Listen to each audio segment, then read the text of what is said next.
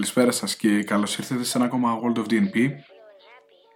Σήμερα ολοκληρώθηκε ο πρώτος τελευταίος αγώνας χρονιάς, ο αγώνας στην ε, Τζέντα, στην πρωτεύουσα της Σαουδικής Αραβίας. Ένας αγώνας τρελά επεισοδιακός με πάρα πολλές συγκινήσεις, πάρα πολλές εξελίξεις, γεγονότα, συγκρούσεις, προσπεράσματα, ό,τι ακριβώς αγαπάει ένας ο οποίος ε, λατρεύει την ίντρικα στην ε, Φόρμουλα 1 ε, αλλά και πολλές ε, λανθασμένες αποφάσεις εν θερμό ενέργειες, γενικότερα πράγματα τα οποία θα θέλαμε να αποφύγουμε επίσης στη Φόρμουλα 1. Πίσω από το μικρόφωνο είναι ο Παπουτσής Βασίλης. Και στο άλλο μικρόφωνο είναι ο Φίβος Δημητρίου. Ε, γεια σας και από μένα. Ήταν ε, πραγματικά ένα, ένας επεισοδιακός αγώνας, ναι, ε, πρώτον αυτό. Δεύτερον, ε, στα όσα χρόνια παρακολουθούμε Φόρμουλα 1 είμαι σίγουρος ότι δεν έχουμε ξαναδεί τίποτα ε, τέτοιο, ούτε όσον αφορά τις αποφάσεις. Πολλές αποφάσεις ήταν αρκετά controversial όπως λέμε, ε, αρκετά αμφιλεγόμενες και σίγουρα... Αυτό, αφισ... ναι, αφισβητούμενες και αμφιλεγόμενες, συμφωνώ απόλυτα. Ναι, και ουσιαστικά σίγουρα θα συζητηθούν οι αποφάσεις που πάρθηκαν και σίγουρα θα συζητηθούν οι μάχες οι οποίες υπήρχαν ε, ανάμεσα στους δύο διεκδικητές του τίτλου.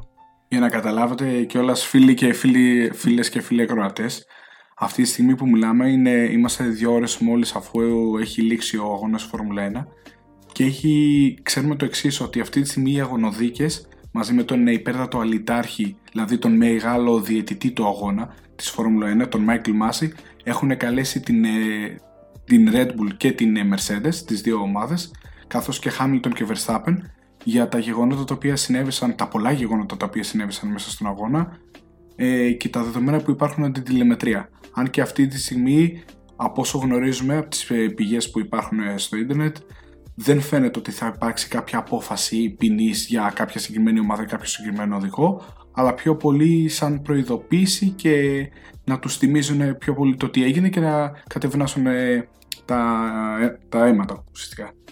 Λοιπόν, να τα πάρουμε ένα-ένα τα γεγονότα. Ας ξεκινήσουμε με το Σάββατο. Γιατί την Παρασκευή είχαμε απλά ελεύθερες δοκιμές όπου οι ομάδες κάνουν ε, γενικότερα δοκιμές, εστάρανε το μονοθεσίο τους πάνω στην πίστα. Καταρχήν να ενημερώσουμε ότι για πρώτη φορά στην ιστορία της Φόρμουλα 1 έγινε αγώνας στη Σαουδική Αραβία. Η πίστα είναι ολοκένουργια, για να καταλάβει κάποιος, η πίστα ολοκληρώθηκε στην κατασκευή της και στην ασφαλτόστρωσή της, συγγνώμη, ε, μόλις την προηγούμενη εβδομάδα. Δηλαδή, η ασφαλτό ήταν πάρα πολύ καινούρια, γεγονός που προκάλεσε και πρόβλημα στα μονοθέσια, καθώς ούτε δεδομένα είχαν από τα ελαστικά τη Πιρέλη, αλλά επίσης είχαν και μειωμένη πρόσφυση, είναι η αλήθεια. Και γενικότερα το οδόστρωμα γλιστρούσε. Ε, Πηγαίνοντας κατευθείαν στο Σάββατο, είχαμε κατατακτήριες δοκιμές, όπου στο Qualifying 3 είχαμε τις δύο Aston Martin να μένουν εκτός καθώς είχαν πάρα πολύ στο qualifying 1, συγγνώμη, στις πρώτες κατατακτήριες, είχαμε τη Aston Martin να μένουν εκτός αγώνα, εκτός συνέχειας δηλαδή, ε, γιατί είχαν πάρα πολύ άσχημο ρυθμό και ο Φέτελ και ο Lance Stroll. Ενώ στο qualifying 2 είχαμε να μένουν εκτός τόσο ο Carlos Sainz, ο οποίος και στις δύο προσπάθειες που επιχείρησε να κάνει και τις δύο φορές στην ίδια στροφή έβγαινε εκτός και έχασε πάρα πολύ χρόνο. Στη μία από αυτή έκανε και τέτα και από θαύμα δεν χτύπησε στις μπαριέρες. Ενώ και ο Ντάνιελ Ντικιάτο δεν μπόρεσε να σημειώσει χρόνο που θα το βάλει στη δεκάδα. Στο Qualifying 3 βλέπαμε συνεχώς μπροστά τις Mercedes οι οποίες από την Παρασκευή μας έδειξαν διαθέσεις ότι είναι σε ένα παραταμένο φορμάρισμα δείχνουν πολύ μπροστά από τις Red Bull αυτή τη στιγμή σε ρυθμό, σε κινητήρα, στο οτιδήποτε είναι, είναι μπροστά, είναι πολύ μπροστά και είχαν κάνει εκείνη τη στιγμή το 1-2 σε σχέση με όλους τους υπόλοιπους οδηγούς. Πιο πίσω, ο Σάρλ Λεκλέρ είχε καταφέρει να καταλάβει την τέταρτη θέση, να την εξασφαλίσει μέσω των κατακτήριων δοκιμών και το μόνο που έμελε είναι αν θα άλλαζε το ρου της μάχης των κατακτήριων ο Max Verstappen. Αλλά τι έγινε; Ε, λοιπόν, αυτό που έγινε είναι ότι βλέπαμε στην ε, τελευταία προσπάθεια του Max Verstappen που την έβλεπε ταυτόχρονα και ο Φερνάντο Αλόνσο με γουλωμένα μάτια, να πούμε λοιπόν, και ο Max Verstappen βλέπουμε να κάνει δύο ε, πολύ ε, γρήγορους, ε, δύο πολύ γρήγορα κομμάτια ε, της πίστας, τα δύο από τα τρία sectors όπως λέμε. Ε, πήγαινε πιο γρήγορα από το Hamilton και μάλιστα ήταν μια μεγαλούτσικη διαφορά, δεν ήταν ε, και πολύ μικρή. Αλλά στην τελευταία στροφή ο Max Verstappen μπλοκάρει τους τροχούς του και δυστυχώς για εκείνον ε, χτυπάει και χάνει την ευκαιρία να πάρει ε, μια πολύ κρίσιμη pole position καθώς είμαστε στο πρώτο τελευταίο αγώνα. Ε, όπως ε, τον ρώτησαν ε, τι έγινε εκεί πέρα να, να σχολιάσει το συμβάν, ο Max Verstappen είπε ότι πραγματικά δεν ξέρω τι συνέβη εκεί πέρα. Η αλήθεια είναι βέβαια πως από αυτά τα πλάνα που είδαμε, τα on-board πλάνα, δηλαδή από τα πλάνα τα οποία μας δίνει τη δυνατότητα η τηλεόραση να βλέπουμε από το μονοθέσιο του οδηγού. Είδαμε τον Max Verstappen να μπαίνει με πολλά περισσότερα χιλιόμετρα από όσα θα έπρεπε να πάει στην τελευταία στροφή, με αποτέλεσμα να έχει υπερστροφή και να καταλήξει στις μπαριέρες. Βέβαια, δεν του προκάλεσε πρόβλημα στο μονοθέσιο εν ώψη του σημερινού αγώνα της Κυριακής, διότι δεν χρειάστηκε να αλλάξει κάποιο κυβότιο ταχυτήτων ή κάποιο άλλο εξάτομα μέσα στον κινητήρα που θα το επέφερε θέση ποινή. Ξεκινώντας λοιπόν τον αγώνα, είχαμε στην ε, πρώτη σχάρα της εκκίνησης Είχαμε τις ε, δύο Mercedes με τον Lewis Hamilton να είναι ο Πόλμαν, δεύτερος να ξεκινάει ο Valtteri Bottas, ενώ στην τρίτη θέση ξεκινούσε ο Max Verstappen. Τέταρτος ήταν ο Charles Leclerc, πέμπτος ο Πέρες και την δεκάδα συμπλήρωναν Γκασλή, Norris, Τσουνόντα, Εστεμπάν Οκόν και Αντώνιο Τζιοβινάτσι, ο οποίος έκανε ιδιαίτερα καλές κατατακτήριες στον προτελευταίο αγώνα για φέτος στην ε, Φόρμουλα 1 και δεν θα έχει θέση του χρόνου στην Άλφα Ρομέο. Λοιπόν, η εκκίνηση δεν ήταν ιδιαίτερα δραματική όπως θα περίμενε ο καθένας, σε μια πίστα η οποία έχει τρομερή μέση ωριαία ταχύτητα, είναι πάρα πολύ γρήγορη σαν πίστα, αλλά είναι ιδιαίτερα στενή. Εδώ λοιπόν είναι από τα προβλήματα τα οποία προέκυψαν γενικότερα και οι αμφιβολίες που είχαν τόσο οι υπεύθυνοι των ομάδων όσο και οι φίλαθλοι της Φόρμουλα 1, που πρόκειται για μια πίστα η οποία είναι σε ένα ιδιαίτερα φιλόξενο περιβάλλον, που δεν σέβεται τα ανθρώπινα δικαιώματα, ε, που γενικότερα οι περισσότεροι οδηγοί αντέδρασαν ε, με το να τρέξουν εκεί, αλλά όταν οδήγησαν στην πίστα τους άρεσε πάρα πολύ απλά δεν είναι τόσο ευχάριστη για τους ε, θεατές διότι παρόλο που είναι πολύ γρήγορη, απαιτητική ε, δεν έχει πάρα πολλά σημεία για προσπεράσματα. Παρά αυτά σήμερα ήταν γεμάτη συγκινήσεις διότι όλες αυτές οι συνθήκες που υπήρχαν στον αγώνα προκάλεσαν σε πάρα πολλούς οδηγούς πολλές φορές να χάσουν την συγκέντρωσή τους και να προκύπτουν ουσιαστικά συγκρούσεις μεταξύ των οδηγών και μεγάλες ανακατατάξεις. Ε, Μπαίνοντας στο διατάφτατο αγώνα, ε, ουσιαστικά δεν είχε γίνει κάποιο μεγάλο γεγονός στο 10ο γύρο. Στο 10ο γύρο χάνει τον έλεγχο του μονοθεσίου του ο γιος του μεγάλου Μίκαλ Σουμάχερ, ο Μίξ Σουμάχερ, με την Χάς και καταλήγει στις μπαριέρες. Αυτό έχει ως αποτέλεσμα να μπει το αυτοκίνητο ασφαλείας για 2-3 γύρους και κάποιες ομάδες και κάποιοι οδηγοί αδράτουν την ευκαιρία ώστε να πραγματοποιήσουν αλλαγή ελαστικών που θα τους κοστίσει πολύ λιγότερα δευτερόλεπτα από όσο θα τους θίγησε σε κανονική ροή αγώνα. Μερικοί από αυτούς ήταν ο Χάμιλτον, ήταν ο Μπότας, ήταν ο Λεκλέρκ, ήταν ο Πέρες, ήταν και ο Λάντο Νόρις, ήταν και ο Φερνάντο Αλόνσο. Όλοι αυτοί εκτός από τον Μπότας ε, και τον ε, Χάμιλτον που είχαν εξασφαλίσει καλές διαφορές λόγω της τεράστιας ταχύτητας και της δυναμικής που τους δίνει το μονοθέσιο της Mercedes, είχαν ε, καταλήξει σε πολύ πιο πίσω θέσει σε σχέση με αυτές που εκκίνησαν και ψηλοκαταστράφηκε ο αγώνας τους. Είναι η αλήθεια. Δηλαδή, τους έμενε σαν αντίκτυπο ολόκληρο τον αγώνα τόσο και στον Νόρι όσο και στον Αλόνσο και ο Λεκλέκ δεν μπόρεσε να διεκδικήσει το κάτι παραπάνω. Ο Max Verstappen ε, αποφάσισε να μην κάνει pit stop και να το ρισκάρει να μείνει με την ε, μέση γόμα την οποία, με την, ε, μέση γόμα την οποία διατηρούσε και έτσι ε, δεν πραγματοποίησε pit stop. Μετά από 2-3 γύρους στο αυτοκίνητο ασφαλείας αποφασίζει ο αγωνοδίκης και ο μέγιστος αλητάρχης Μάικλ Μάση να καλέσει την κόκκινη σημαία στον αγώνα ώστε να μπουν όλα τα μονοθέσια στα paddock, δηλαδή στα pits, ε, σε μια συγκεκριμένη σειρά με αυτή που κανονικά ε, βρισκόταν όταν ήταν στον αγώνα.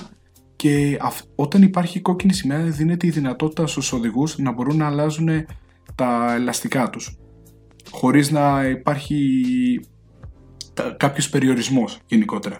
Έτσι ο Max Verstappen, ο Esteban Ocon, ο Daniel Ricciardo, οι οποίοι βρέθηκαν ναι, κερδισμένοι από αυτή τη διαδικασία και βρέθηκαν πάρα πολύ υψηλά, ε, μπόρεσαν να κάνουν ουσιαστικά ελεύθερο pit stop χωρίς να τους κοστίσει τίποτα πολύ σε χρόνο.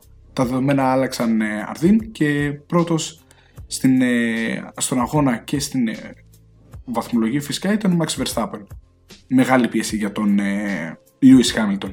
Ναι, και νομίζω ότι τώρα μπαίνουμε στο πρώτο δράμα του αγώνα από τα πολλά που υπήρξαν. Ε, μέχρι το 10ο γύρο, εγώ είχα πει και στο Βασίλειο ότι ο αγώνας μάλλον θα είναι ένας από τους αγώνες, τους κλασικούς που ε, μπορείς να τους πεις και βαρετούς. ε, μέχρι ενός σημείου. Αλλά ε, διαψεύστηκα πάρα πολύ, όπως φάνηκε. Ε, αυτό που ήθελα να σχολιάσω είναι ότι στην ουσία τι έγινε. Ε, όταν ε, μπήκε το safety car, στην ουσία ε, μπήκε πρώτα ο Lewis Hamilton και δεν ξέρω αν δόθηκε εντολή από την ίδια τη Mercedes. Πάντως ο Valtteri Bottas κράτησε μια... Ε, ουσιαστικά έκανε μια πολύ μεγάλη επιβράδυνση και κράτησε τον Max Verstappen που φυσικά δεν μπορεί να τον προσπεράσει που καθεστώς safety car.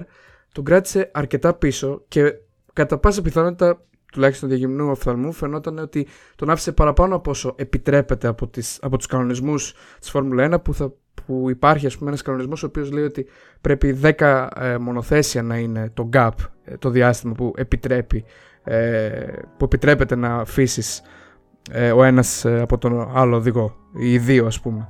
Ε, Όμως ο Βάλτερ Μπότα επιβράδυνε αρκετά προφανώς για να δημιουργήσει προβλήματα στο Max Verstappen και να μπορέσουν οι Mercedes να κάνουν double stacking, όπως λέγεται στα αγγλικά. Τι σημαίνει double stacking, σημαίνει ε, ουσιαστικά να κάνουν διπλό pit stop ε, οι, οι δύο πιλότοι της Mercedes και για να μην χάσουν και πολύ χρόνο στην ουσία.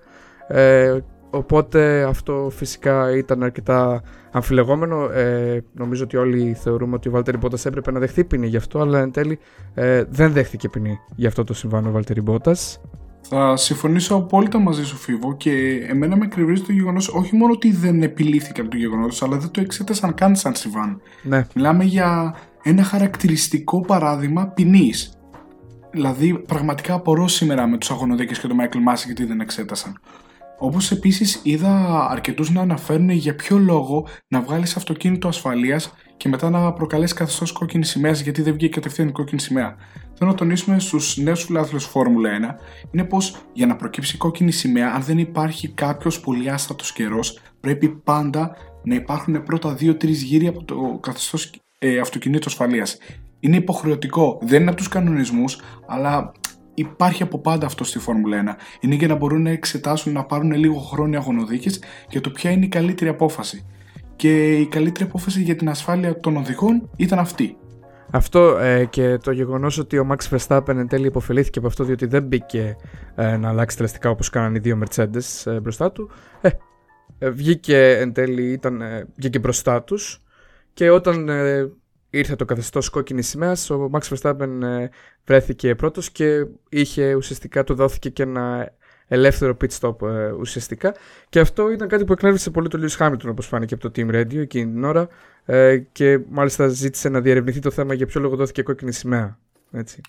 Βέβαια, εντάξει, η αλήθεια είναι πως το καταλαβαίνουμε τον Lewis Hamilton. Διεκδικεί πρωτάθλημα. Ήταν ο, είναι ο έτερος διεκδικητής του πρωταθλήματος.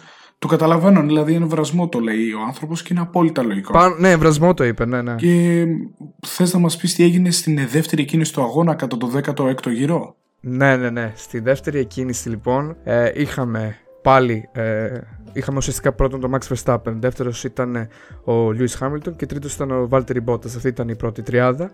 Ε, και καθώς έγινε η εκκίνηση, ο Max Verstappen δεν ξεκινάει πολύ καλά. Ο Lewis Hamilton ε, περνάει καθαρά στην αρχή της ευθείας, ε, περνάει το Verstappen καθαρά ε, αλλά ο Max Verstappen στα φρένα ε, και ε, ουσιαστικά με όχι πολύ νόμιμο τρόπο παίρνει πίσω την πρώτη θέση από τον ε, Lewis Hamilton. Θυμάμαι καλά, Βασίλη; Ναι, πολύ σωστά θυμάσαι και μάλιστα ο Lewis Hamilton για να μην προκαλέσει μεγάλη ζημιά στο μονοθέσιο του, έτσι όπως μπήκε στην ε, δεύτερη στροφή ο Max Verstappen, αναγκάστηκε να πατήσει και λίγο παραπάνω τα φρένα και ο Εστεμπάνο Κόνο από εκεί που ήταν τέταρτος, ξαφνικά βρέθηκε να είναι δεύτερος με μια πολύ σωστή στρατηγική, μια πολύ σωστή κίνηση, είχε καταφέρει πλέον ο Γάλλο οδηγός να είναι δεύτερος.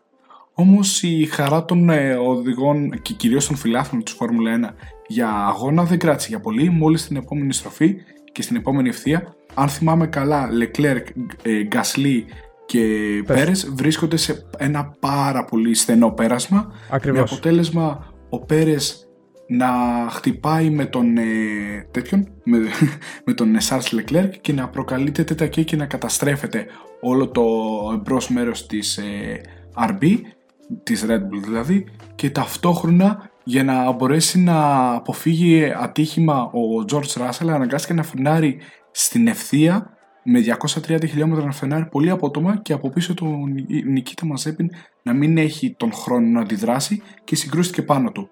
Μέσα σε ελάχιστα δευτερόλεπτα μέσα σε μια ευθεία τρία μονοθέσια ήδη βγήκαν νοκάουτ. Τρομακτικό. Και έτσι ξανά είχαμε, ε, έτσι ξανά είχαμε ένα καθεστώς κόκκινης σημαίας όπου ξανά τα μονοθέσια στο pitch και ξανά μετά εκκίνηση από την αρχή. Και έτσι είχαμε φτάσει στον 20ο γύρο από τους 50. Όμως τότε είναι που επιλήφθηκε η FIA και κυριότερα ο αλητάρχης, ο Μάικλ Μάση και καθόλου αγωνοδίκες, το πήρε απολύτως πάνω του. Και για μένα ήταν το γεγονός το οποίο στιγμάτισε πάρα πολύ τον αγώνα, μια απαράδεκτη για μένα συμπεριφορά γενικότερα του Μάικλ Μάση και μια πολύ κακή κριτική να το πω. Γενικότερα δεν μου άρεσε καθόλου αυτό που το είδα. Είναι πρωτόγνωρο. Το είδα πρώτη φορά στη ζωή μου το βλέπω αυτό στη Φόρμουλα 1 και είναι η πρώτη φορά που γίνεται στη Φόρμουλα 1. Θες να τοποθετήσεις από αυτό, Φίβο; Ναι, ε, παιδιά, πραγματικά ε, βλέπουμε τόσο χρόνια Φόρμουλα 1. Δεν έχουμε ξαναδεί ε, ουσιαστικά τον διαιτητή του αγώνα των εισαγωγικών, όπως το είπε και ο Βασίλης. δεν έχουμε ξαναδεί να διαπραγματεύεται με τις δύο ομάδες ε, που κάνουν πρωτοαθλητισμό να διαπραγματεύεται και να ζητάει ε, ουσιαστικά ποια, ποια επιθυμούν να είναι η σχάρα εκκίνησης ή να τους δίνει ουσιαστικά ένα πακέτο ανταλλαγής για να μην δεχθεί ποινή ο Max Verstappen για την παράνομη ε, κίνηση για να κρατήσει την πρώτη θέση από τον Lewis Hamilton. Ε, και στην ουσία είναι κάτι το οποίο το, το βλέπουμε πρώτη φορά, δεν έχει ξαναγίνει ε, δεν, ξέρω τι άλλο να πω. Δηλαδή δεν, δεν έχουμε ξαναδεί αυτό το πράγμα να. Είναι να απορεί κανείς πραγματικά. Είναι να απορεί κανείς. Ναι, αυτό. τρελαίνεσαι. Είναι να απορεί κανείς από το γεγονός ότι. Δηλαδή και εγώ δεν καταλάβαινα στην αρχή τι γίνεται. Γιατί λέω, άκουσα καλά. Άκουσα να τους κάνει ανταλλαγή. Άμα δεν θέλετε να δεχθεί ποινή ο Max Verstappen, ε, τότε σας δίνουμε το πακέτο να ξεκινήσει πρώτος ο Ocon, δεύτερος ο Hamilton και τρίτος ο Verstappen. Ε, δεν το έχουμε ξαναδεί. Πάρα πολύ αμφιλεγόμενο και.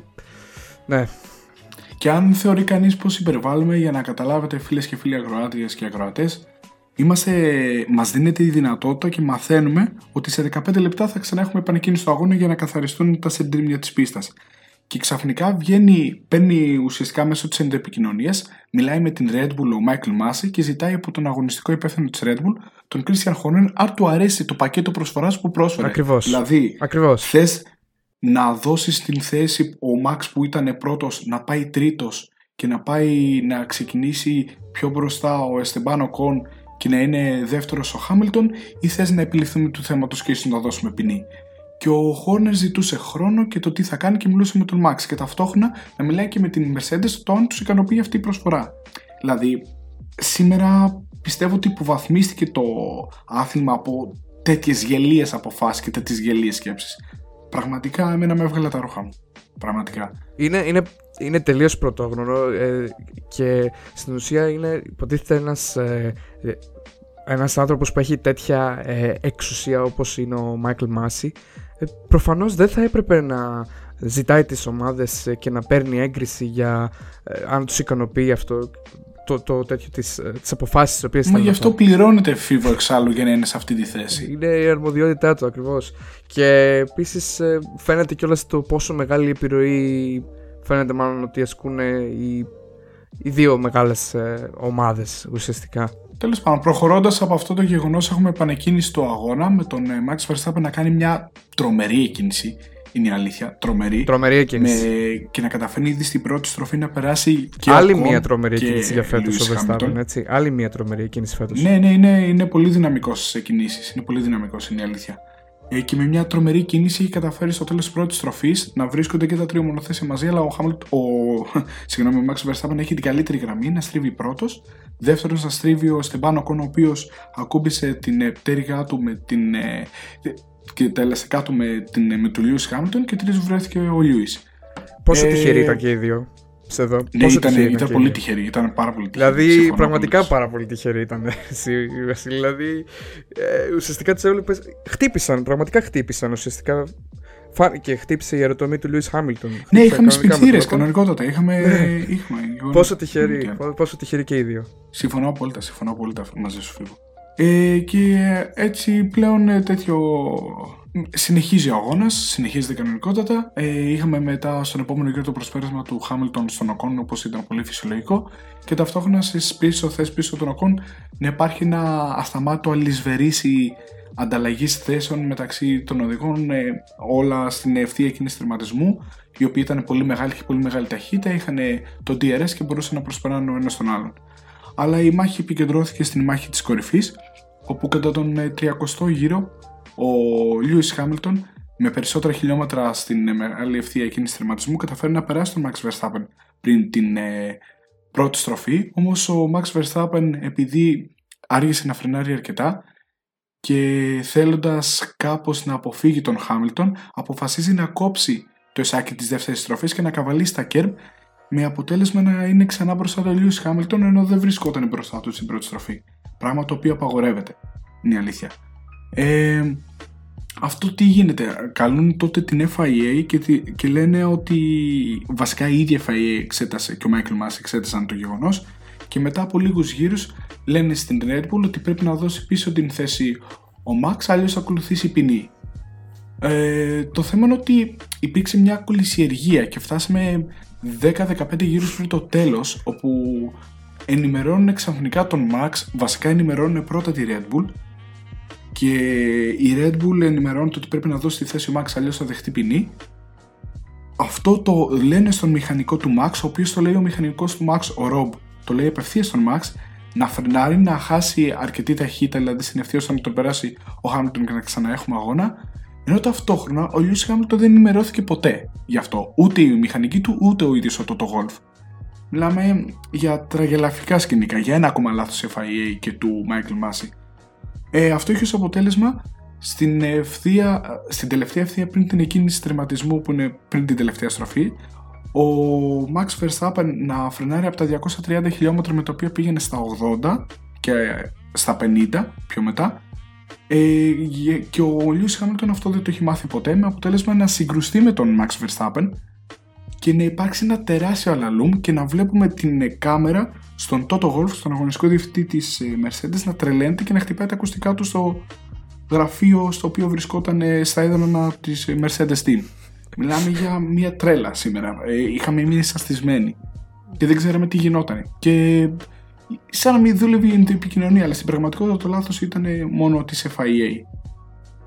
Δεν ξέρουμε πραγματικά τι να πρωτοπούμε. Και μετά από αυτό το γεγονός, μετά στον επόμενο γύρο ξαναζητάνε το Verstappen να αφήσει ε, πάλι τον γκάζι στην τελευταία στροφή ώστε να τον περάσει ο Lewis Hamilton. Το κάνει ο Max Verstappen και βλέποντας πως ο Χάμιλτον ήταν σε φυσικασμό, κάνει πολύ καλύτερη έξοδο από τον ε, Χάμιλτον και τον περνάει απευθείας. Και ανοίγει και τον DRS για να αποκτήσει μεγαλύτερη διαφορά. Αυτό έχει ως αποτέλεσμα να εξοργιστούν στην FIA και να του δώσουν 5 δευτερόλεπτα ποινή. Πράγμα το οποίο εξόργησε και την Red Bull και τον Max Verstappen. Γενικότερα βλέπετε ήταν ένα κομφούζιο αγώνας, ένας τυφώνας. Βέβαια, η αλήθεια είναι πως αν κάποιος έβλεπε τον αγώνα όσο δεν υπήρχαν διακοπές ή τα συμβάντα, έβλεπε ξεκάθαρα πως η Mercedes και ο Lewis Hamilton είχαν με διαφορά τον καλύτερο ρυθμό του αγώνα. Άρα ήταν κάποια στιγμή σχεδόν μαθηματικά βέβαιο ότι ο Lewis Hamilton θα τον περάσει τον Max, ό,τι και αν γινόταν, και αυτό συνέβη, ε, αν θυμάμαι καλά, στο 41ο γύρο, 41ο γύρο και από εκεί και μετά ο Lewis Hamilton δεν είδε ξανά ποτέ πίσω του τον Max. Αύξανε όλο ένα και περισσότερη διαφορά. Ε, Λοιπόν, ναι. Ε, για το συμβάν αυτό, επίσης, ε, Βασίλη, να πούμε το...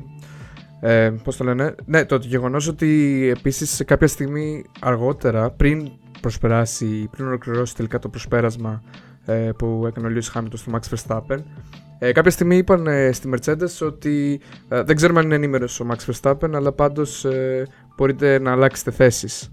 Ουσιαστικά του, το είχαν αναφέρει αυτό.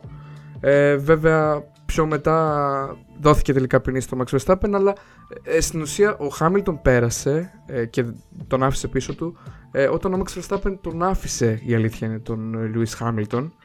Ε, αλλά πήρε παρόλα αυτά και 5, θέσεις, 5 δευτερόλεπτα συγγνώμη, ποινή. Ε, ουσιαστικά νιώθω εδώ πέρα ότι έγινε και, και οι, οι σχολιαστές του αγώνα το ανέφεραν ότι ήταν σαν να πήρε διπλή ποινή εκεί ο Max. Και το είπαν η αλήθεια είναι και στο Team Βέβαια από ναι. την άλλη είναι η αλήθεια πω με την αγωνιστική συμπεριφορά που είχε σήμερα ο Verstappen. Εγώ θεωρώ πως ξεπέρασε κάποια στιγμή τα ωραία και ήταν δίκαια η ποινή. Σίγουρα τα ξεπέρασε. Απλά ναι. το θέμα είναι ότι πολλοί που, πολλοί που κατηγορούν τον ε, Verstappen ή τον Hamilton ή τον οποιονδήποτε, το πρόβλημα δεν είναι στους οδηγούς. Είναι πρώτα απ' όλα στους αγωνοδίκες και το πώς επιβάλλουν τις ποινές και το πώς διαπραγματεύονται αυτά τα, αυτές τις ποινές και τις τιμωρίες. Από εκεί το ψάρι πάντα βρωμάει από το κεφάλι. Άρα αν πρέπει κάποιος να κατηγορηθεί είναι ο Μάικλ Μάση και οι αγωνοδίκες. Φυσικά. Οι οδηγοί, ο καθένας έχει το δικό του χαρακτήρα, κάποιοι φταίνουν περισσότερο, κάποιοι λιγότερο. Και συμφωνώ ότι ο Max Verstappen είναι πιο επιθετικός οδηγός και άξιζε ποινή σήμερα για τα γεγονότα που έκανε ο Χάμιλτον, και τα γεγονότα που έκανε ο Λάνδο, ενώ ο Χάμιλτον δεν άξιζε κάποια ποινή. Δηλαδή, αυτή είναι η θέση μου προσωπικά. Ε, και σίγουρα άξιζε να κερδίσει ο Λιώη Χάμιλτον. Σήμερα ήταν ο καλύτερος οδηγός με διαφορά. Πραγματικά. Και η δικιά μου άποψη είναι ε... ότι ο Λιώη Χάμιλτον ε, άξιζε να κερδίσει σήμερα. Δηλαδή, ξεκάθαρα το βλέπαμε ότι άξιζε. Ε, και ο Μάξ ήταν πάρα πολύ επιθετικός, όπως είπες. Ε, απλά αυτό ήταν το πράγμα. Ότι ουσιαστικά στο τέλος απλώς ήταν σαν ο Μάξ Verstappen να πήρε διπλή ποινή. Μόνο αυτό. Αλλά όχι ότι είδα την άξιζε την ποινή μετά. Γίνανε αρκετά συμβάντα. Ε, οπότε, ναι. Και για να συνεχίσουμε αυτό που λέγαμε, ότι μετά στη συνέντευξη τύπου που έγινε τόσο από τον Λιούις Χάμιλτον όσο και τον Verstappen, αλλά και από τους ε, υπεύθυνους των ομάδων, δηλαδή τον Βολφ και τον Christian Horner, η αλήθεια είναι πως δεν υπήρξε κάποια ιδιαίτερη ένταση μεταξύ των ε, οδηγών και των αγωνιστικών διευθυντών. Ok, okay, είχαν τις διαφωνίες μεταξύ τους λίγο για τις ποινές, για το πώς θα πάνε στον τελευταίο αγώνα.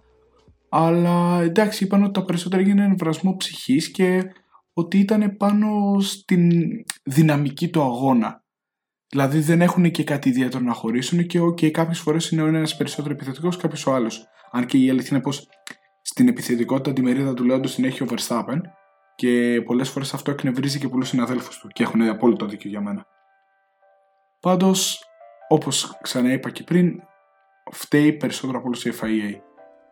Ε, για να τελειώσουμε με την μάχη Lewis και Max Verstappen, Όπως ε, καταλάβατε καλά, ο Max ε, Verstappen βρέθηκε δεύτερος, πρώτος ο Lewis Hamilton, πανάξιος νικητής, ο οποίος κατάφερε να πάρει και το ρεκόρ του ταχύτερου γύρου του αγώνα, με αποτέλεσμα να βρεθεί με 26 βαθμούς με την νίκη για το ταχύτερο γύρο, ενώ 18 πήρε ο Max, με αποτέλεσμα να μπουν οι δύο οδηγοί, οι δύο διεκδικητές του πρωταθλήματος στον τελευταίο αγώνα της χρονιάς, το επόμενο Σαββατοκύριακο, με την ίδια ακριβώς βαθμολογία όπου βέβαια στην ισοβαθμία υπερτερεί ο Max Verstappen γιατί έχει περισσότερες νίκες από τον ε, Βρετανό πιλότο, τον Lewis Hamilton.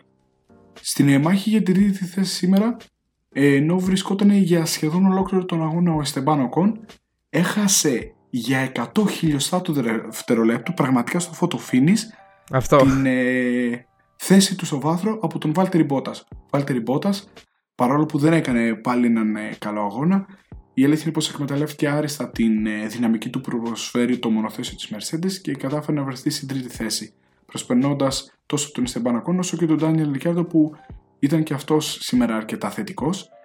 Και η αλήθεια είναι πως ευνοήθηκε κιόλας από τις συγκυρίες για να βρεθείς σε αυτή τη θέση. Φίβο, θες να πεις κάτι για τους υπόλοιπους πίσω τον ε, Ρικιάτο, θες να κάνεις κάποιο σχόλιο; Ναι, ε, να πούμε κάποια σχόλια έτσι λίγο, μην αφήσουμε τελείως ε, και τους υπόλοιπους ε, οδηγούς και την υπόλοιπη δράση. Ε, αυτό που ήθελα να πω είναι ότι. Ε, α, αυτό που δεν τονίσαμε λίγο είναι ότι υπήρξαν μετά από, τα, μετά από τις δύο κόκκινες σημαίες και ε, μετά ας πούμε, από την έναρξη την τελευταία την standing start, έτσι, την εκκίνηση του αγώνα, την επανεκκίνηση καλύτερα, είχαμε δει και κάποια virtual safety cars, διότι υπήρχαν ε, πάρα πολλά συντρίμια από διάφορους οδηγούς. Ε, ας πούμε, ένα χαρακτηριστικό παράδειγμα ήταν ε, η σύγκρουση του Yuki Tsunoda με τον ε, Lance Stroll, Βασίλη, έτσι δεν είναι; Με, συγγνώμη, με τον Sebastian ναι, Vettel. Ακριβώς. Ναι. Με τον Sebastian Vettel και δέχτηκε μάλιστα ο Yuki Tsunoda και 5 δευτερόλεπτα ποινή γιατί έφταιγε αυτός αποκλειστικά στο γεγονός αυτό, στο Σιβάν. Δεν ήταν αγωνιστικός Σιβάν, έφταιγε αποκλειστικά ο Ιάπωνας. Ναι, η αλήθεια είναι. Ε, για άλλη μια φορά η αλήθεια είναι ότι ναι, ο Ιάπωνας ε, πάλι μπλέχτηκε με κάποια πράγματα τα οποία εντάξει, δεν δείχνουν και την πολύ καλή, ας πούμε. Δεν φαίνεται να είναι η, και η καλύτερη επιλογή της ε, Αλφα αλλά εντάξει, είναι μια προσωπική μου άποψη. λοιπόν, οι κακές γλώσσες ε, κιόλας λένε ότι ο Yuki Tsunoda παραμένει στην Αλφα γιατί ο προμηθευτής του κινητήρα είναι η Honda που είναι η Ιαπωνική εταιρεία. Τώρα δεν ξέρουμε τι ακριβώς θα πιστέψουμε, αλλά ο Yuki Tsunoda δεν έχει δικαιώσει καμία προσοχή. Αυτό ακριβώς. Ναι. Έχει κάνει μια πολύ κακή σεζόν. Ναι. Εντάξει, με εξαίρεση κάποια σημεία που κατάφερε να κρατήσει κάποιους γύρους πίσω του Λιού Χάμιλτον σε κάποιους αγώνες. Ε, Όπως παραδείγματος χάρη Τουρκία, για λίγο βέβαια, αλλά αυτό είχα τώρα στο νου μου. Ε, ναι, γενικότερα η τάση είναι αυτή ότι δεν έχει εντυπωσιάσει. Στην καλύτερη δεν έχει εντυπωσιάσει. Αυτό θα πω. Λοιπόν, ε, τι άλλο είδαμε μετά κάτω από τον Esteban Ocon και τον Daniel Ricciardo. Είδαμε τον Pierre Gasly, ο οποίος Pierre Gasly, εγώ προσωπικά, Βασίλη, δεν ξέρω, δεν τον. Δηλαδή, επειδή η δράση ήταν τόσο πολύ. Όλοι ήμασταν προσιλωμένοι στους πρώτους δύο. Ε, νομίζω ότι έκανε έναν ήσυχο αγώνα ο Πιέρ Γκασλή. Με εξαίρεση. Ναι, ναι, μπορεί να μην τον είδαμε ποτέ. Μπορεί να μην τον είδαμε ποτέ. Με εξαίρεση.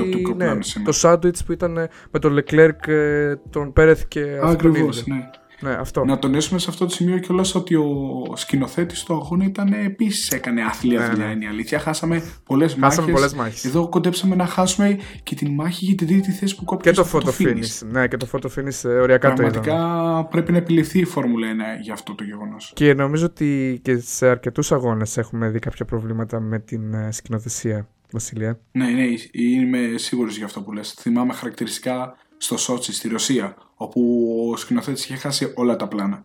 είναι η αλήθεια. Γενικότερα και αυτό είναι ένα θέμα. Αλλά, Κάτω τον Πιέρ Γκάσλι, ποιοι τερμάτισαν; Ναι. Ήταν ο Λεκλέρκ και ο Κάλλο Σάινθο που η Ferrari τώρα, τι να πούμε για τη Ferrari, άντε δύο λόγια ας πούμε για τη Ferrari. Ε, ο Κάλλο Σάινθ ενώ φαινόταν ε, από το Σάββατο αρκετά γρήγορος και γενικότερα φαινόταν αρκετά γρήγορη η Ferrari, αλήθεια είναι. Ε, ξεκίνησε 15ο, αλλά έκανε μια καλούτσικη κίνηση, πήρε κάποιες θέσεις ε, στην αρχή. Νομίζω μέχρι και το καθεστώς ε, safety car και αργότερα της πρώτης κόκκινης σημαίας είχε φτάσει κάπου στην 12η-11η θέση. Μετά βρέθηκε λίγο πιο μπροστά. Ο Charles Leclerc πολύ καλός στην αρχή, ήταν τέταρτος ε, και πάρα πολύ καλό qualifying και ε, μέχρι ουσιαστικά το πρώτο safety car και την πρώτη κόκκινη σημαία πήγαινε πάρα πολύ καλά ο Charles Leclerc αλλά ε, η σκληρή γόμα Μετά δεν Μετά στάθηκε άτυχος είναι η Και στάθηκε άτυχος. Στάθηκε και άτυχος στην επιλογή. Ναι, στάθηκε άτυχος. Για το να μπει για πίτσο πριν μπει η κόκκινη σημαία και έχασε πολλές θέσεις έτσι. Ναι, ενώ φαινόταν η σωστή ας πούμε στρατηγική μέχρι εκείνη τη στιγμή, αν δεν γνώριζα κάτι. Είναι δεδειγμένη, ναι. Ναι, ναι, ναι, ακριβώς. Η πιο στάνταρ ε, στρατηγική. Ε, Δυστυχώς δεν βγήκε και στην ουσία δεν πήγαινε και στη Ferrari σκληρή γόμα από ό,τι φάνηκε. Δεν ε, είδαμε να ανακάπτουν πολύ στο grid. Η αλήθεια είναι ότι τις περισσότερες θέσεις τις ε, ανέκτησαν επειδή λόγω εγκαταλείψεων άλλων οδηγών. Βλέπε Sebastian Vettel ε, και Yuki Tsunoda που είχαν το ατύχημα μεταξύ τους. Ε, και ουσιαστικά αυτό, αυτό είδαμε. Είδαμε ε, το Charles Leclerc και τον Carlos Sainz να είναι σε παρόμοιο ε, ρυθμό, αλλά αυτό στην ουσία. Ε, το καλό... Αντίστοιχα, ναι. άτυχος με τον Σάρλ ε, Λεκλέκ, εγώ θα πω ήταν και ο Λάντο Νόρι. Ναι, και ο Λάντο Νόρι. Ήταν πλασαρισμένο σε καλές θέσεις, αλλά και αυτός βρέθηκε πάρα πολύ πίσω. Της κόκκινης σημαίας και αυτό είχε ως αποτέλεσμα να βρεθεί πολύ στην πίσω. Και στην επανεκκίνηση. Ουσιαστικά. Ε, αυτό που ήθελα να πω είναι ότι σήμερα αν δεν το έκανε μαθηματικά η Ferrari. Αυτό θα έλεγα. Αλλά εγώ, ναι. κλείδωσε σήμερα και τελικά την ε, τρίτη θέση στο πρωτάθλημα κατασκευαστών. Ναι. Ένα όνειρο για τη Ferrari είναι η αλήθεια. γιατί πέρσι έκανε μια εφιαλτική τραγική σεζόν. Ναι. Με τρομερή αστάθεια, με κάκες εμφανίσει. Είχε βρεθεί στην έκτη θέση. Ήταν σε πάρα πολύ κακή κατάσταση. Και φέτος, ιδίως από το καλοκαίρι και μετά, έχει κάνει ένα σωρό πολύ καλές σταθερές εμφανίσεις. Έχει μεταλλευτεί τη στραβοποτήματα όλων των αντιπάλων της είναι μονίμως στα πλασαρίσματα της δεκάδας η δύο οδηγή της και αυτό έχει σαν αποτέλεσμα να έχουν συγκεντρώσει τόσους βαθμούς ώστε έναν αγώνα πριν το τέλος να, έχουν, να θέλουν μόνο 6 βαθμούς για να εξασφαλίσουν μαθηματικά την τρίτη θέση. Γεγονός πολύ σημαντικό, το οποίο την βοηθάει πολύ και για το χρόνο. Ακριβώς. Ε, η αλήθεια είναι ότι η Ferrari αυτό, άμα κάτι χαρακτήριζε φέτος, είναι η σταθερότητα να τερματίζει κάπου ενδιάμεσα στις θέσεις 5, 6, 7, 8, κάπου εκεί μέσα στη δεκάδα. Πάντα πλασιρίζονται και οι δύο οδηγοί της, και ο Σάζ Λεκλέρ και ο Κάρλος Σάινθ. Επομένως, ε, ναι, έτσι η Ferrari κατάφερε και το... Ενώ αντίστοιχα η McLaren ε, είχαμε δει την τεράστια πτώση στην απόδοσή της. Τα έχουμε ξαναπεί αλήθεια είναι και σε άλλο podcast αυτό. Αλλά ναι, από ό,τι φαίνεται 6 βαθμούς μόνο χρειάζεται να πάρουν οι δύο οδηγοί της Ferrari για να ε, εξασφαλίσουν την τρίτη θέση. Πρακτικά την έχουμε εξασφαλίσει ήδη. Αυτό στην ουσία. Ε, τι άλλο είδαμε μετά; Μετά ένατη θέση πήρε ο Αντώνιο Τζιοβινάτσι για να τελειώσουμε με την, ε, με την κατάταξη του αγώνα, με την τελική κατάταξη. Ένατος ο Αντώνιο Τζιοβινάτσι, δέκατος ο Λάντο Νόρις. Ε, Εκτός δεκάδος ο Λανς Στρολ, Νίκολας Λατίφη, ο Φερνάντο Αλόνσο επίσης έμεινε πάρα πολύ πίσω. Ε, καμία σχέση με τον Εστεμπάν Οκόν, τον όμω του ο Γιούκι Τσουνόντα 14ο, 15ο ο Κίμι Ραϊκόνεν και αυτοί που εγκατέλειψαν και δεν τερμάτισαν τον αγώνα ήταν οι Σεμπάστιαν Φέτελ, Σέρτζιο Πέρε, Νικήτα Μαζέπιν που που είχε το ατύχημα με τον George Russell, το τρομακτικό ατύχημα. Και τέλος ο Μίξ Σουμάχερ που ήταν ο πρώτος ο οποίος είχε εγκαταλείψει. Θες να πούμε τώρα τη βαθμολογία; Να πούμε και λίγο τη βαθμολογία. Ε, η αλήθεια είναι πως Φίβο θα πρότεινα κάτι συγκεκριμένο επειδή μου, έχουμε ναι, ναι. φτάσει σε αρκετά μεγάλο μήκος του επεισόδιο. Εντάξει, είναι ναι, λογικό, είναι βέβαια, λογικό. γιατί Συνέβησαν υπερβολικά πολλά Ε, ναι, συμβάντα ναι, ήταν σήμερα πολύ ιδιαίτερο Και αγώνα. ασκήθηκε και μεγάλη κριτική. Ε, αυτό που θα ήθελα να πω είναι ότι δεν χρειάζεται να πούμε τη βαθμολογία. Μπορούμε να σας πούμε μόνο ότι αυτή τη στιγμή η Mercedes είναι πάρα πολύ κοντά στο να κατακτήσει το πρωτάθλημα των κατασκευαστών και ότι πάμε στον τελευταίο αγώνα της χρονιάς, στο Abu Dhabi, όπου Max Verstappen και Lewis Hamilton ξεκινάνε μαζί από την ίδια εφετερία, μόνο που ο Lewis Hamilton δεν υπερτερεί στην ισοβαθμία σε σχέση με τον Max Verstappen. Δηλαδή, ο Lewis Hamilton για να πάρει το πρωτάθλημα θέλει μία θέση παραπάνω από τον Max Verstappen, ό,τι και να γίνει. Ο Max Verstappen από την άλλη, αν τερματίσει ε, πάνω το Lewis Hamilton, μπορεί να πάρει το πρωτάθλημα ή μπορεί να κάνει κάτι το οποίο έχουν κάνει και άλλοι οδηγοί στο παρελθόν. Θα πάμε εκεί τη Ο συζήτηση, ένας έτσι. ήταν ε, ο Εφτακής παγκόσμιο πρωταθλητή. Ναι, θα τα πάμε εκεί γιατί Ναι, έχει ναι. ξαναγίνει, είναι η αλήθεια. Ωραία, ναι, ναι, ναι, Ο πάμε. εκεί. Εφτακής παγκόσμιος πρωταθλητής Μάικλ Σουμάχερ. Ο Μάικλ Σουμάχερ το 94 όταν πήρε τον πρώτο του τίτλο, στο τελευταίο του αγώνα στην Αδελαίδα ήταν στην ίδια ακριβώς θέση με τον ε, Max Verstappen. Ήταν να πάρει το πρώτο του πρωτάθλημα και τότε μονομαχούσε με τον Damon Hill. Και επειδή έβλεπε ότι η Βραδιπορούσκη είχε κάνει ένα λάθος στην ε, πίστα της Αδελαίδας, βρίσκει κάποια στιγμή τον Damon Hill που πάει να τον προσπεράσει, συγκρούονται και εγκαταλείπουν και οι δύο. Αυτό έχει ως αποτέλεσμα να πάρει το πρώτο του πρωτάθλημα ο Μίκελ Σουμάχερ. Πέντε χρόνια νωρίτερα, στο Grand Prix της Σουζούκα, δηλαδή στην Ιαπωνία, ε, γινόταν ε, ο πιο σημαντικός αγώνας του πρωταθλήματος μεταξύ του αείμνηστου Ayrton Senna και του Alan Prost, που οδηγούσαν τότε και οι δύο για την ε, McLaren. Και σε μία στροφή 7 γύρους πριν το τέλος συγκρούστηκαν ο Σένα με τον Prost τότε έφταιγε βέβαια περισσότερο ο Σένα ο οποίος ήθελε και την νίκη για να μπορέσει να πάρει ουσιαστικά το πρωτάθλημα. Ε, βούτυξε τα φρένα και ο Prost βοήθησε στο να μπλακούν μαζί και τα δύο μονοθέσια. Ο Prost δεν μπορούσε να συνεχίσει. Το μονοθέσιο του Σένα μπορούσε να συνεχίσει αν και πολύ πληγωμένο. Πήγε στα pits με την βοήθεια των ε, ανθρώπων που υπήρχαν στην πίστα που του έσπρωξαν το μονοθέσιο, αλλά η FIA έβγαλε ποινή ότι ακυρώνεται από τον αγώνα γιατί έκανε κάτι εκτός κανονισμών. Άρα μην το θεωρήσετε απίθανο να κάνει κάτι ανάλογο και ο Max Verstappen. Δεν λέμε ότι είναι το σωστό, ούτε είναι το δίκαιο, αλλά ότι είχε ξαναγίνει στη Φόρμουλα 1. Απλά φίβω εγώ το μόνο που έχω να πω πριν, αν θέλεις να κάνεις την αποφώνηση, είναι ότι επειδή είναι και ήδη μεγάλο το επεισόδιο και επειδή θα αναφερθούμε πολύ για τη φορμολογία στην επόμενη εβδομάδα, Μμμ. Πιστεύω ότι μπορούμε να το κλείσουμε εδώ. Εκτός αν έχεις κάτι να προσθέσεις εσύ περισσότερο. Λοιπόν, ε, πριν κλείσουμε, ε, αυτό που σκεφτόμουν ήταν ε, ότι ήθελα να κάνω ουσιαστικά μια ερώτηση και ίσως ήδη έχετε καταλάβει κι εσείς και εσύ Βασίλη. Η ερώτηση μου είναι, πιστεύεις ότι θα το κάνει ο Verstappen? Αν βρεθεί ευκαιρία, πιστεύεις ότι στο Abu Dhabi θα χτυπήσει το Lewis Hamilton? Μ' αρέσει αυτή η ερώτηση. Είναι. Ε, να σου πω την αλήθεια, κλείνοντας από το πώς είναι ο Max, Ναι, το πώς συμπεριφέρεται τα χρόνια που είναι στη Φόρμουλα 1 και βλέπω πώς είναι και ο Lewis, ναι. αν ήταν στο χέρι του Lewis, ε, ο- δηλαδή ο Lewis βρισκόταν στη θέση του Max, εγώ πιστεύω ότι ο Lewis δεν θα το κάνει με τίποτα. Και εγώ αυτό Να σου πιστεύω. πω την Και εγώ αλήθεια. αυτό ο πιστεύω. σημερινός Lewis Hamilton δεν Ο θα το σημερινός κάνει. Lewis δεν θα το έκανε, όχι. Είναι αλήθεια. Και εγώ αυτό Με πιστεύω. τίποτα. Ο σημερινός Max Verstappen είναι ανάλογα πώς θα πάει ο αγώνας. Στους πρώτους γύρους δεν πιστεύω ότι θα το κάνει. Θα προσπαθήσει να δει τη δυναμική του μονοθεσίου. Αν όμως δει ότι φτάνουμε στα μέσα του αγώνα και δει ότι δεν μπορεί να τερματίσει πάνω το Lewis Hamilton, πιστεύω ότι θα καταστρώσουν τέτοιο σχέδιο στη Red Bull ώστε να τον βγάλει εκτός του Lewis Hamilton και να κατακτήσει το πρωτάθλημα. Ναι, θα υπάρξουν πολλές αποδοκιμασίες. Ναι, είναι κάτι το οποίο δεν τηρεί το εφαγωνίζεστε. Αλλά εγώ πιστεύω ότι αυτό θα κάνει ο Max Verstappen. Μπορεί να είμαι και λάθος φυσικά. Απλά με βάση αυτά τα οποία έχω δει, αυτό πιστεύω ότι θα κάνει. Ε, ναι, ακριβώς. Την ε, Εσύ γνώμη σου. Φίβο, τι ήθελα. πιστεύεις; Εγώ τι πιστεύω. Ε, δεν είχα προετοιμάσει αυτή την ερώτηση. ε, η αλήθεια είναι ότι ο Max Verstappen ξέρουμε όλοι όσοι έχουμε δει Formula 1 και τον έχουμε δει όλα αυτά τα χρόνια ότι πραγματικά είναι ένας από τους πολύ επιθετικούς οδηγούς. Δεν σου επιτρέπει εύκολα να... Δεν σου αφήνει εύκολα το περιθώριο να, προσ- να τον προσπεράσεις. Ε, είναι επιρρεπής και σε, α, πώς το λένε, σε ατυχήματα. Ε, τώρα άμα θα το κάνει σκόπιμα και εγώ είμαι αρκετά πεπισμένος ότι δεν υπάρχει περίπτωση να το κάνει στην αρχή του αγώνα. Στην αρχή του αγώνα θα δούμε ένα καθαρό αγώνα λογικά ή θα δούμε ουσιαστικά. Ε, θα το δούμε πολύ στην κόψη του ξηραφιού, θα τη δούμε τη μάχη. Δεν θα κάνει κάτι εκεί σκόπιμα πιστεύω ο Ολλανδός πιλότος. Αλλά μάλλον και εγώ πιστεύω ότι αν είναι να το κάνει θα το κάνει πιο μετά. Αν η στρατηγική της ε, Red Bull δεν βγει και βρεθεί ο Max Verstappen πίσω του, Lewis Hamilton. Ε, η αλήθεια είναι ότι συζητιέται πολύ και εγώ θα πω ναι.